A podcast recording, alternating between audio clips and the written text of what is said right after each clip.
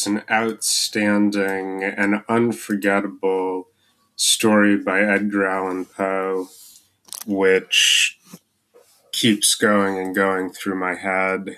Um, the Masque of the Red Death, which was published in 1842.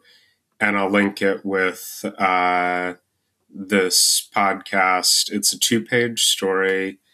And for anyone who hasn't read it uh, or who needs a refresher, I am going to start this uh, podcast by reading it out.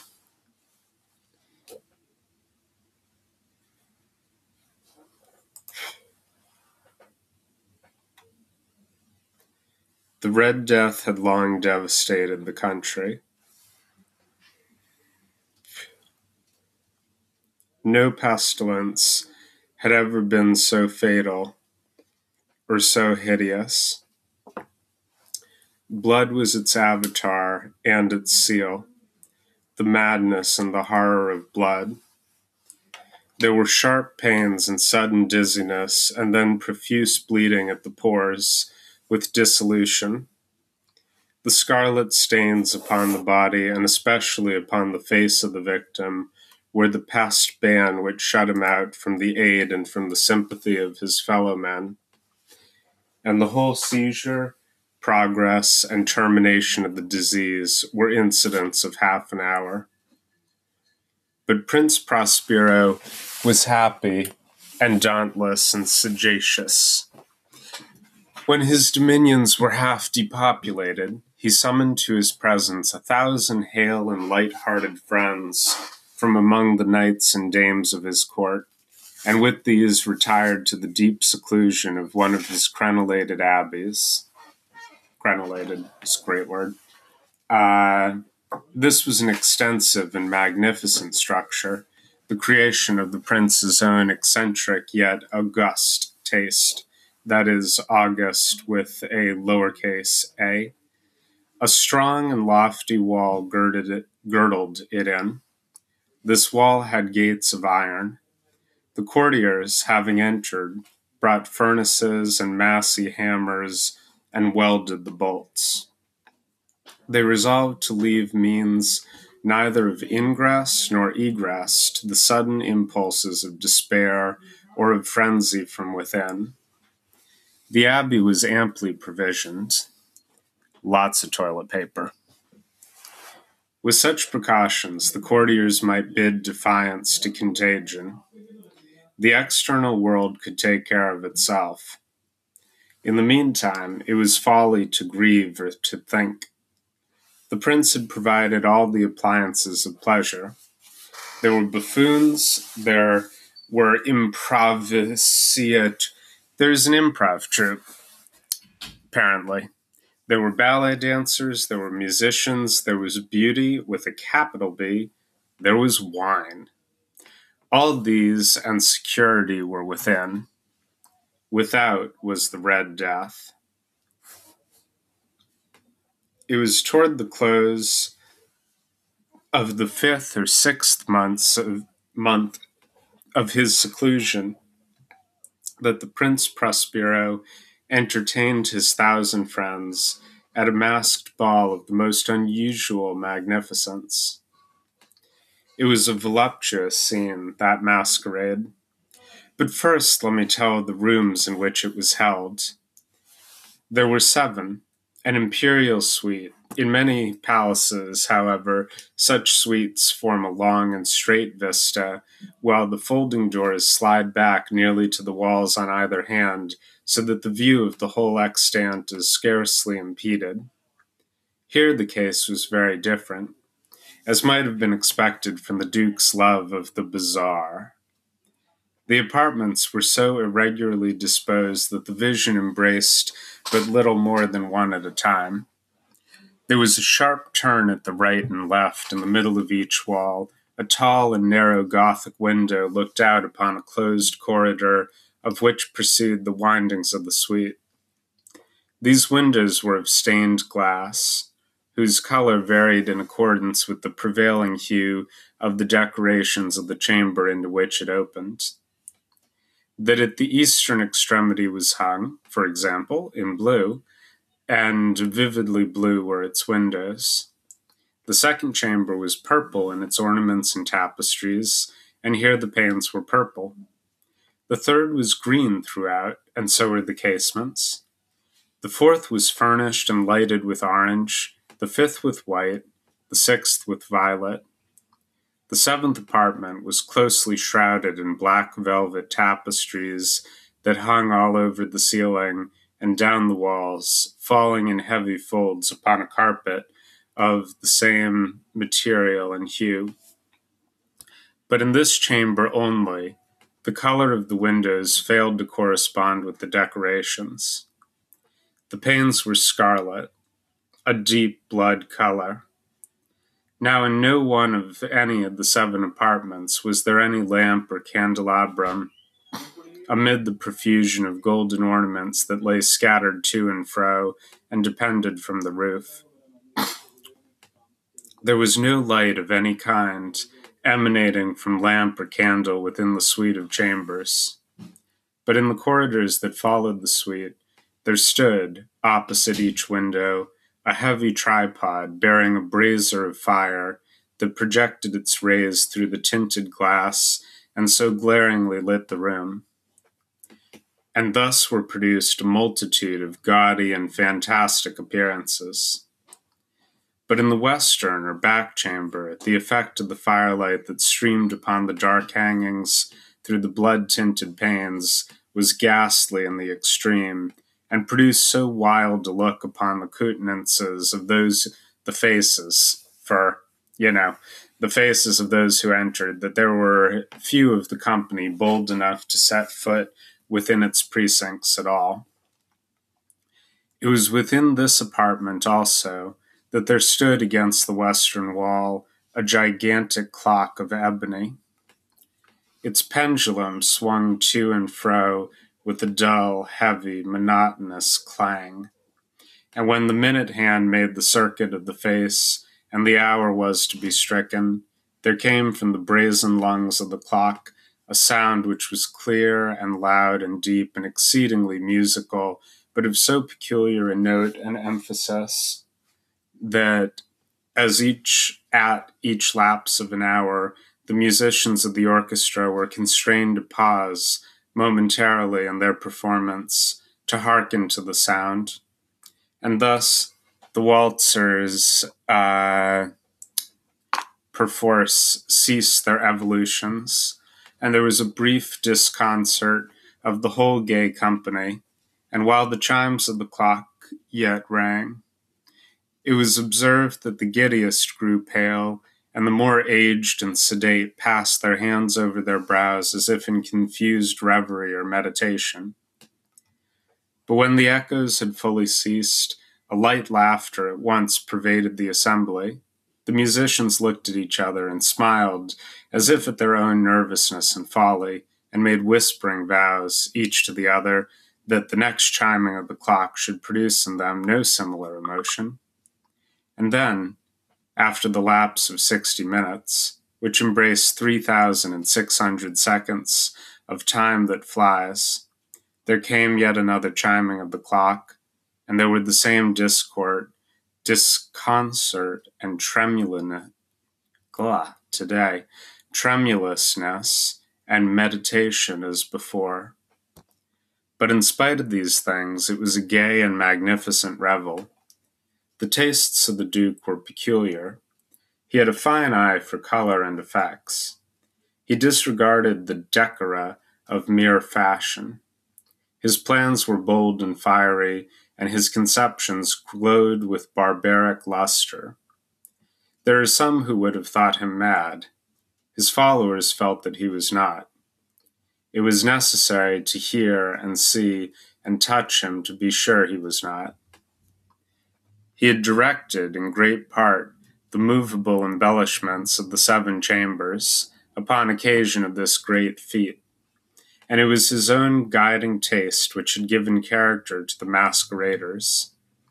Be sure they were grotesque, There were much glare and glitter and piquancy and phantasm, much of what had been seen in Hernani. There were arabesque figures with unsuited limbs and appointments. Appointments. Late for their appointments, apparently. Also, Hernani is Victor Hugo, uh, apparently, the reference there. There were arabesque figures with unsuited limbs and appointments. There were delirious fancies such as the madman fashions.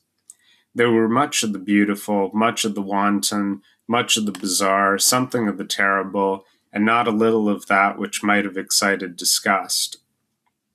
To and fro in the seven chambers stalked, in fact, a multitude of dreams. And these the dreams, writhed in and about, taking hue from the rooms and causing the wild music of the orchestra to seem as the echo of their steps. And anon there strikes the ebony clock which stands in the hall of the velvet.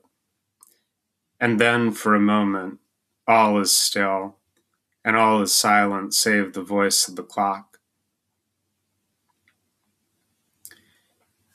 The dreams are stiff frozen as they stand but the echoes of the chime die away. They have endured but an instant, and a light half subdued laughter floats after them as they depart. And now the music swells, and the dreams live, and writhe to and fro more merrily than ever, taking hue from the many tinted windows through which stream the rays of the tripods. But to the chamber which lies most westwardly of the seven, there are now none of the maskers who venture, for the night is waning away, and there flows a ruddier light through the blood colored panes, and the blackness of the sable drapery appalls, and to him whose foot falls on the sable carpet, there comes from the near clock of ebony a muffled peal more solemnly emphatic than any which reaches their ears who indulge in the more remote gaieties of the other apartments. But these other apartments were densely crowded, and in them beat feverishly the heart of life. Absolutely no social distancing. And the revel went whirlingly on, whirlingly, ugh, whirlingly on, until at length there commenced the sounding of midnight upon the clock. And then the music ceased, as I have told, and the evolutions of the waltzers were quieted, and there was an uneasy cessation of all things as before. But now there were tw- twelve strokes to be sounded by the bell of the clock, and thus it happened, perhaps that more of thought crept, which more of time into the meditations of the thoughtful among those who revelled. And thus, too, it happened that before the last echoes of the last chime had utterly sunk into silence, there were many individuals in the crowd who had found leisure to become aware of the presence of a masked figure which had arrested the attention of no single individual before. And the rumor of this new presence having spread itself whisperingly around, there arose at length from the whole company a buzz or murmur of horror and of disgust. In an assembly of phantasms such as I have painted, it may well be supposed that no ordinary appearance could have excited such.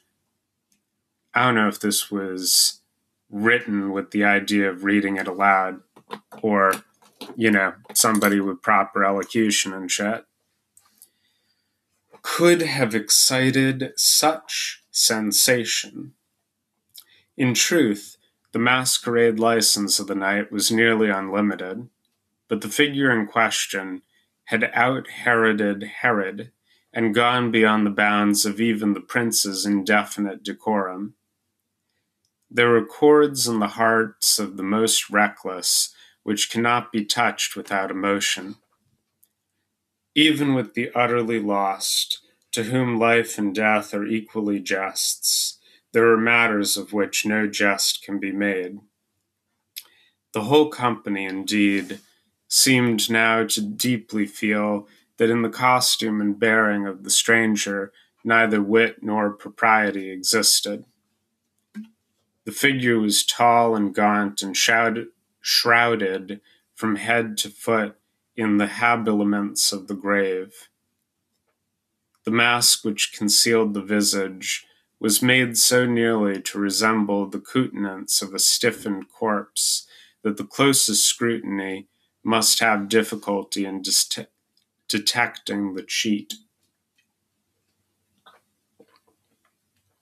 And yet, all this might have been endured, if not approved, by the mad revelers around. But the murmur had gone so far, uh, the mummer, not the murmurs, but the mummer, like a play actor, had gone so far as to assume the type of the Red Death. His vesture was dabbled in blood, and his broad brow, with all the features of his face, was besprinkled with the scarlet horror.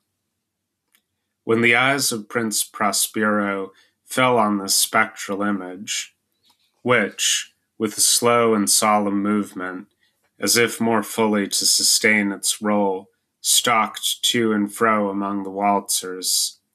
He was seen to be convulsed, in the first moment, with a strong shudder, either of terror or distaste, but in the next his brow reddened with rage. Who dares? he demanded hoarsely of the courtiers who stood near him. Who dares insult us with this blasphemous mockery? Seize him and unmask him, that we may know whom we have to hang at sunrise from the battlements. It was in the eastern or blue chamber in which stood Prince Prospero as he uttered these words. They rang throughout the seven rooms loudly and clearly, for the prince was a bold and robust man, and the music had become hushed at the waving of his hand.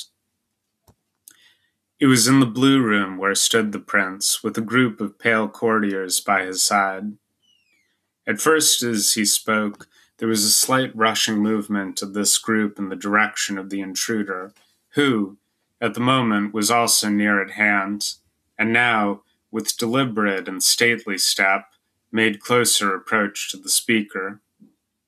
But from a certain nameless awe with which the mad assumptions of the mummer had inspired the whole party, there were found none who put forth a hand to seize him, so that, Unimpeded, he passed within a yard of the prince's person, and while the vast assembly, as with one impulse, shrank from the centers of the rooms to the walls, he made his way uninterruptedly, but with the same solemn and measured step which had distinguished him from the first, through the blue chamber to the purple, to the purple to the green, through the green to the orange, through this again to the white, and even thence to the violet ere a decided movement had been made to arrest him. It was then, however, that the Prince Prospero, maddened with rage and the shame of his own momentary cowardice, rushed hurriedly through the six chambers, while none followed him on account of a deadly terror that had seized upon all. He bore aloft a drawn dagger, and had approached, in rapid impetuosity, to within three or four feet of the retreating figure, when the latter, having attained the extremity of the velvet apartment, turned suddenly and confronted his pursuer. There was a sharp cry, and the dagger dropped gleaming upon the sable carpet, upon which most instantly followed instantly afterward. Ugh. That's definitely not written to be read out loud. Sorry to disrupt the uh, the flow there, but uh, fell prostrate in death the Prince Prospero. Then, summoning the wild courage of despair, a throng of the revelers at once threw themselves into the black apartment, and seizing the mummer, whose tall figure stood erect and motionless within the shadow of the ebony clock, gasped in unutterable horror at finding the grave cerements and corpse like mask which they handled with so violent a rudeness, untenanted by any tangible form. And now was acknowledged the presence of the Red Death. He had come like a thief in the night, and one by one dropped the revelers in the blood bedewed halls of their revel, and died each in the despairing posture of his fall. And the life of the ebony clock went out with that of the last of the gay, and the flames of the tripods expired, and darkness and decay and the Red Death held illimitable dominion over all.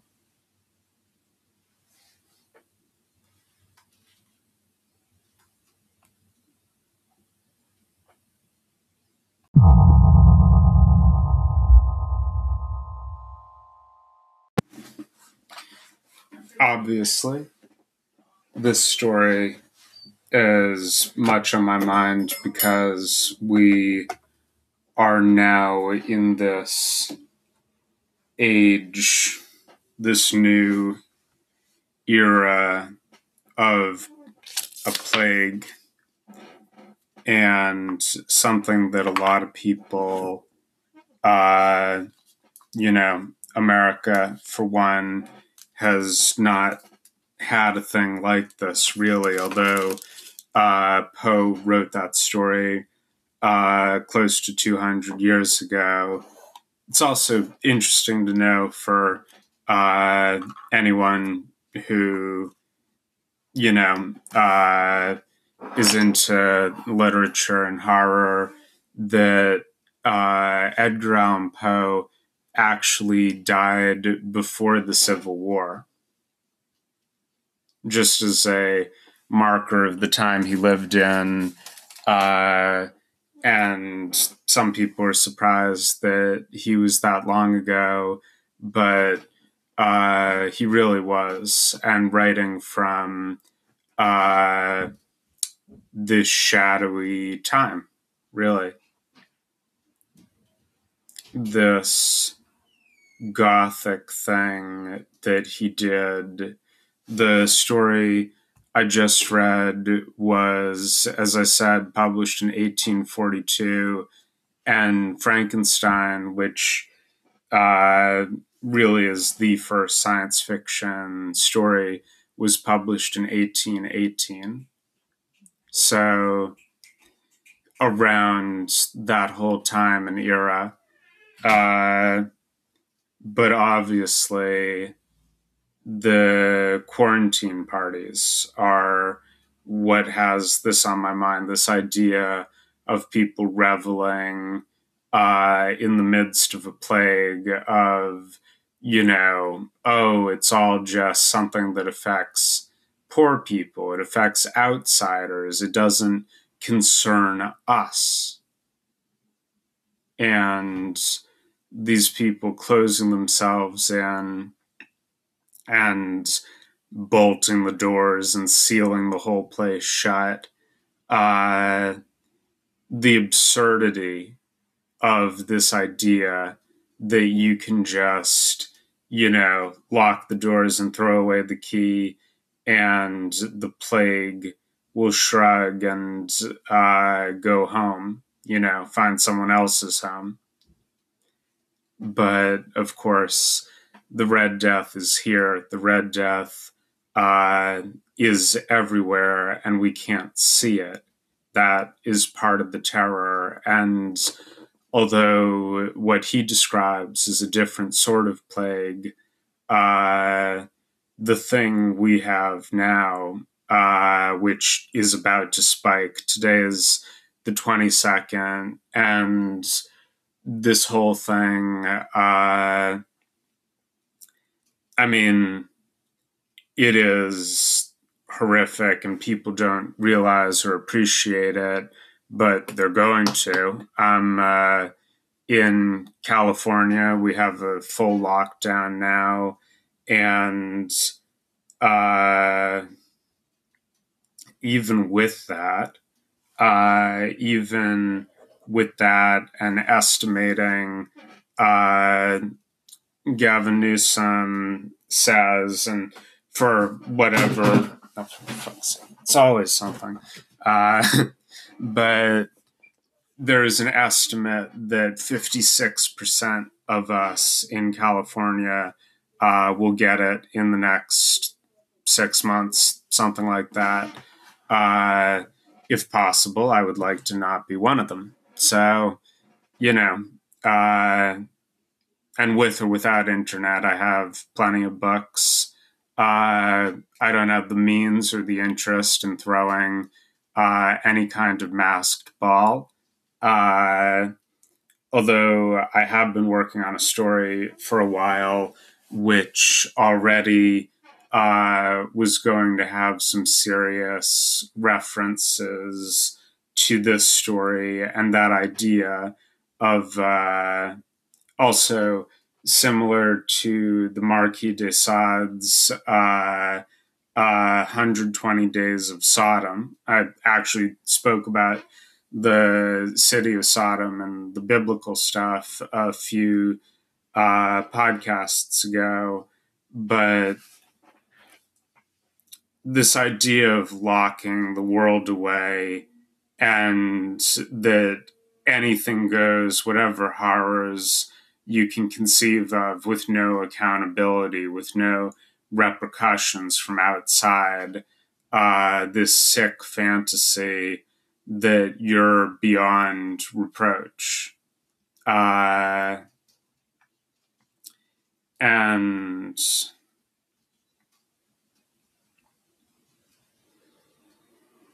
people just don't see, they really don't get it.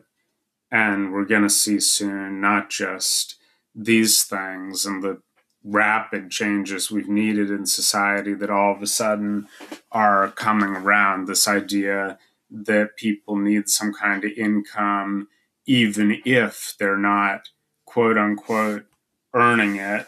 The fact that you know, people are desperate and hungry and they, uh, you know, can't take care of themselves, which means that we have a duty to take care of them. That's, as a matter of fact, there is uh, from the Code of Hammurabi, one of my absolutely favorite quotes and just a uh, thing that was etched in stone 30,000 years ago for all intents and purposes. It's something like 6,000, but you know, thousands of years ago, someone took the time to put this in stone that the first duty of the powerful is to protect the powerless. Or that's not quite it. It's the, uh, it is the duty uh, to protect people without power from those who do. That's what uh, being a king, being a good leader is really about, is to use that power to help people who are not able to help themselves. And right now, we've been living in a society and with a government uh, that, as the British uh, phrase, uh, I'm all right, Jack, uh, kind of attitude. The other part of that, the unspoken, it's uh, I'm all right, Jack. Uh, so fuck you, kind of, you know. and uh, it's that kind of attitude that has got us here. It's the oh well, they're not my kids thing. Uh, and people are going to see uh, shortly. Really, like it's untenable, and it has been untenable. But now that, uh, just like the Red Death, you know, that there are these human, these very, very human horrors that have been kept out of the light, and that most people either don't know about or don't want to know about. Uh,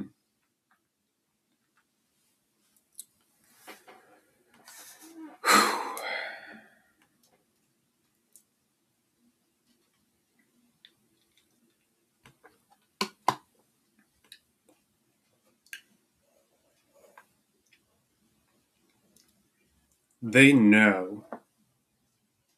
They know exactly what they're doing and they enjoy doing it. it's without mincing words and just calling the thing what it is, it is terrorism.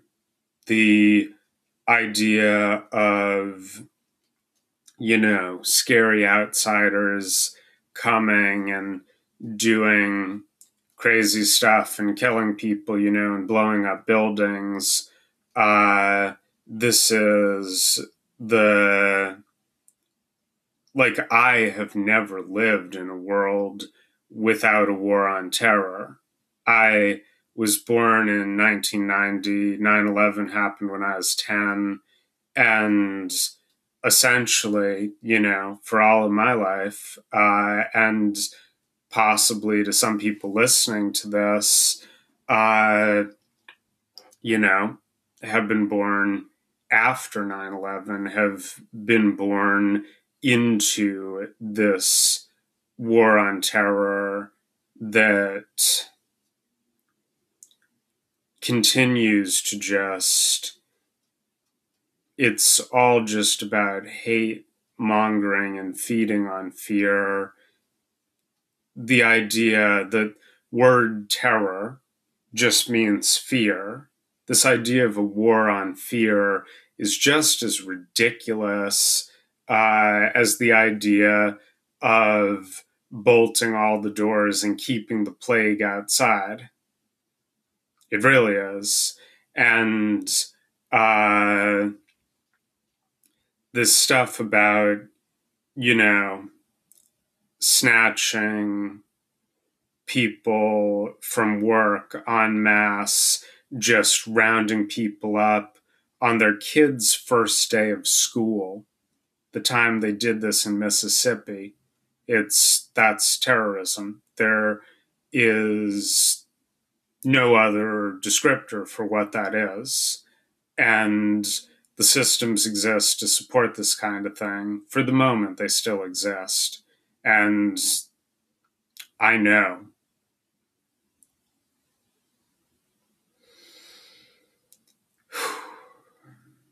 And people just don't want to know. They want to keep on dancing. They want to keep, you know, uh, this is a great time to party because nobody else is on the beach, you know.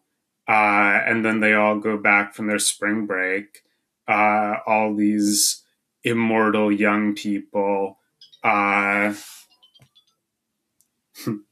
that is definitely inappropriately cheerful alarm sound.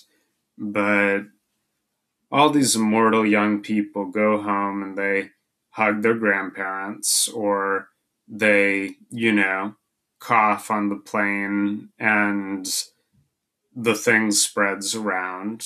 The like they keep doing this stupid thing of like there's another case here. There's a uh, wow, there are like 40 cases in Michigan or something. Like, wow, that that's pretty uh, crazy, you know, and now to weather and then to sports. Oh, wait, no sports because of the fucking plague.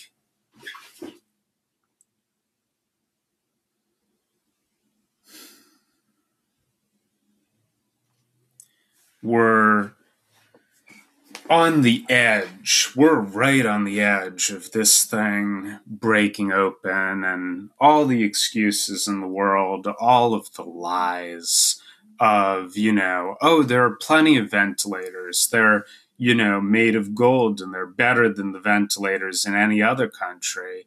Like this filthy, mendacious liar and all the support systems, the support systems for this toxic creature and everything that spills out from it. God.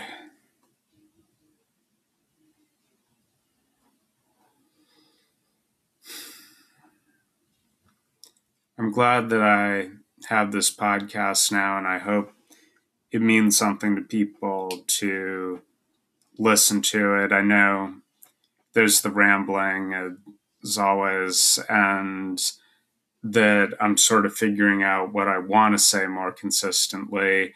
uh, the audio booking obviously is something I enjoy, and I kind of uh, maybe that'll be not all the time, but that's definitely something I want to do more of uh, consistently with this because it feels good for me to do. I hope it's entertaining and it's certainly something to pass the time while we're all uh, locked up here together and apart, you know.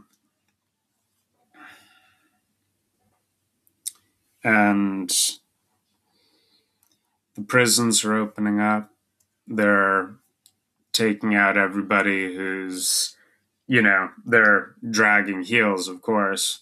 Uh, but these changes that we've fought for for so long, all of a sudden, it just becomes uh, practical. It becomes stupid to not do it because you're endangering other people. You, uh, everybody who works in these facilities uh, is potentially in danger, even if, and maybe especially if they're uh, working with uh, children that are asymptomatic, but possibly either uh, were infected with this or passed it on during close contact with uh, some of the, uh, again, the creatures that uh, staff these places, the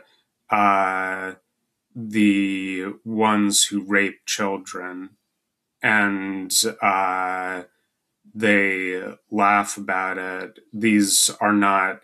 This is not something wild or made up like that chessboard thing in Hunters. These are things that have been reported. They are stopping uh, girls from getting abortions, 15 year old girls, stuff like this. There's a report uh, that I heard about recently, and I'm looking for the uh, the actual thing, but I didn't have the stomach at the time to look at this. Uh, there's a recent report, I think, from the Tacoma facility uh, of the sexual molestation of a three year old.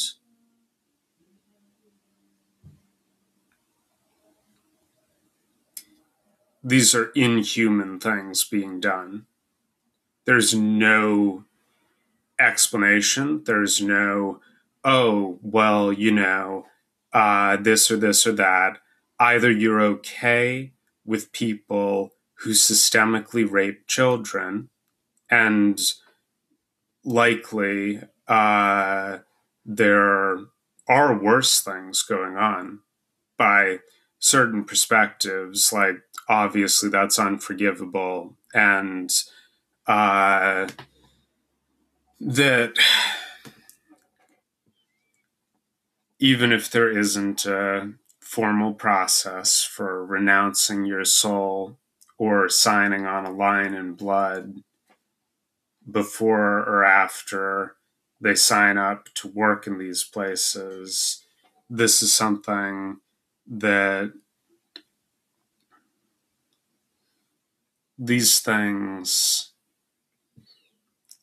challenge the idea of the soul or the idea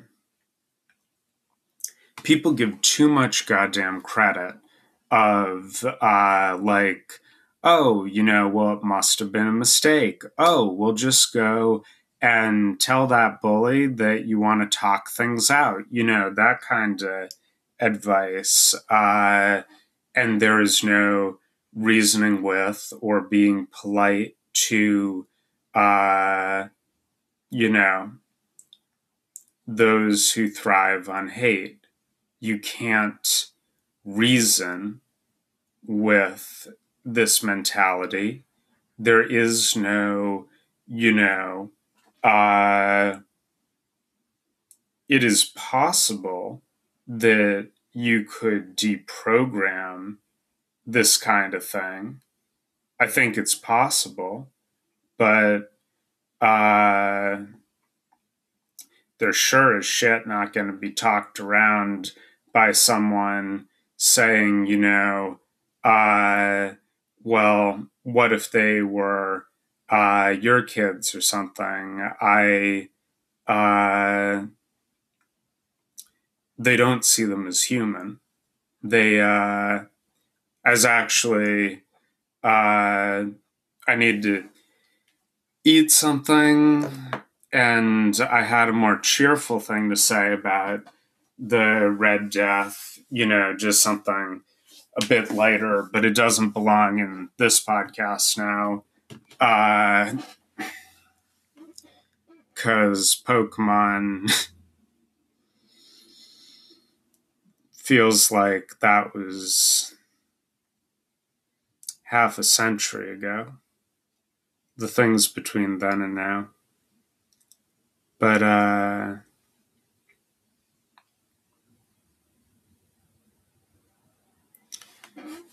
there are things which are going to be coming to light that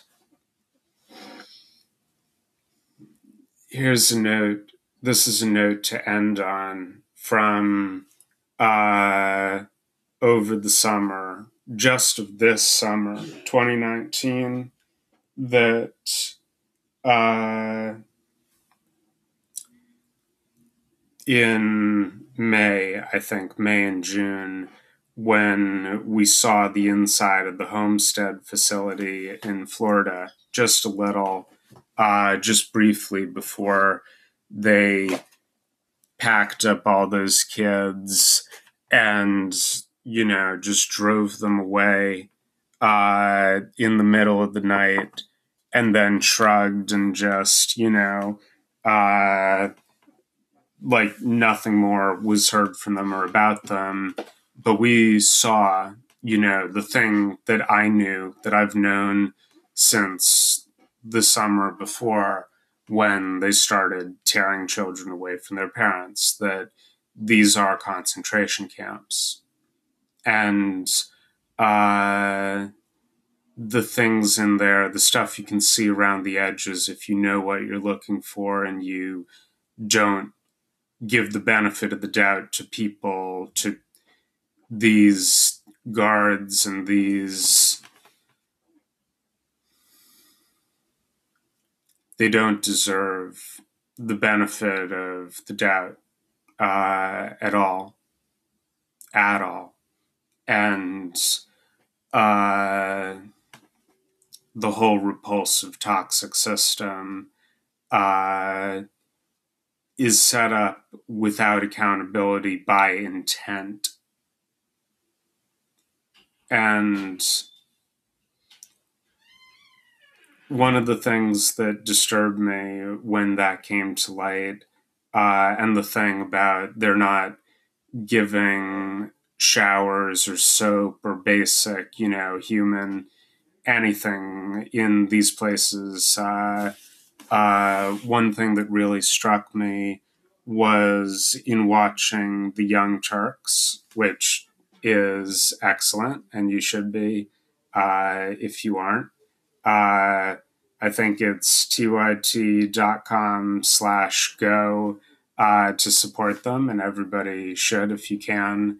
Uh, but Cenk Uygur, who is the founder of this, uh, and if you don't know, you know, he's someone who doesn't pull punches and has, you know, a pretty uh, strong sense of the way things are and the way people are. Uh, he was shocked by the thing about no soap and no uh, that stuff. And that kind of rattled me a bit because I would have thought that he and that they got this, but he said, uh, and I don't know exactly when this was, but it was on air uh, around the time that that stuff came to light. Uh, that he said, you know, maybe I'm just, you know, been naive, but I kind of really thought that, you know, they were separating them, uh, you know, but they were still saying, like, well, you know, they're different than us, but we still have to treat them with some kind of respect or whatever, you know, and maybe I just, uh, and this is an instance where I just got to say, yeah, that is naive. Uh, people who tear children away from their parents, we're never, ever, ever going to treat them any better where we can't see them than what we have seen. And what we have seen is terrorism and child rape uh, and the edges of what is very likely uh, a network of human trafficking. And if I am wrong about any of that, uh, I will be happier than maybe I ever have been or could be to be wrong in my intuition and what I see around the edges of this thing. But I'm pretty sure, and I'm not the only person I've found who uh, sees it too. Like, they're not keeping these kids alive uh, for any reason that does not benefit them and you can see it around the edges in Homestead. They, uh, when they toured the facility, they saw, you know, like 30 people stacked in a room uh, built for two men uh, that had been left there for a month. Things like this. But uh, there were no teenage girls. It was something someone said. Uh, some Florida congresswoman with like a sparkly cowboy hat. You couldn't take her seriously with this. Uh, but said on the news, you know, about like going around and seeing all this stuff. And she said, but where are all the teenage girls, whatever the accent as well? But she just was shaking her head and like, gosh, you know, and they, they just didn't say or I didn't see them or something. And she didn't fucking realize what she's right on the edge of. But I would love to be wrong. I will never, ever in my life be happier to be wrong about something. Uh, but we're very, very close, and the prisons are overflowing, and they all pose a health crisis to people outside. So finally, uh, folks are getting the pressure to close down, you know, unnecessary, nonviolent, criminal, you know, uh, Rikers Island and these other places. And, you know, the ice boxes are going to break soon. And along with this pandemic, we're already seeing a lot of people are going to be uh, taken entirely by surprise by this. And I hope that what I'm doing here can be some small public service and preparing the way and, you know, recording this before it all uh, comes out because uh, it is hideous and there need to be trials for war crimes and these crimes against children. Uh, and my heart is beating faster because I am so angry about this. And right next to me on the desk, I have uh, matzah and butter, just a simple, you know, thing to start the day, eat something, you know, start the day at 2:43 because time doesn't mean things anymore and I was up till dawn just doing what you know, just cruising and everything. Uh and I'm in the last minute they'll let me record, so I'm going to stitch this together with uh the audio booking I did for The Red Death, which I hope you enjoyed. And I'm going to have a little uh, extra music that you will hear momentarily.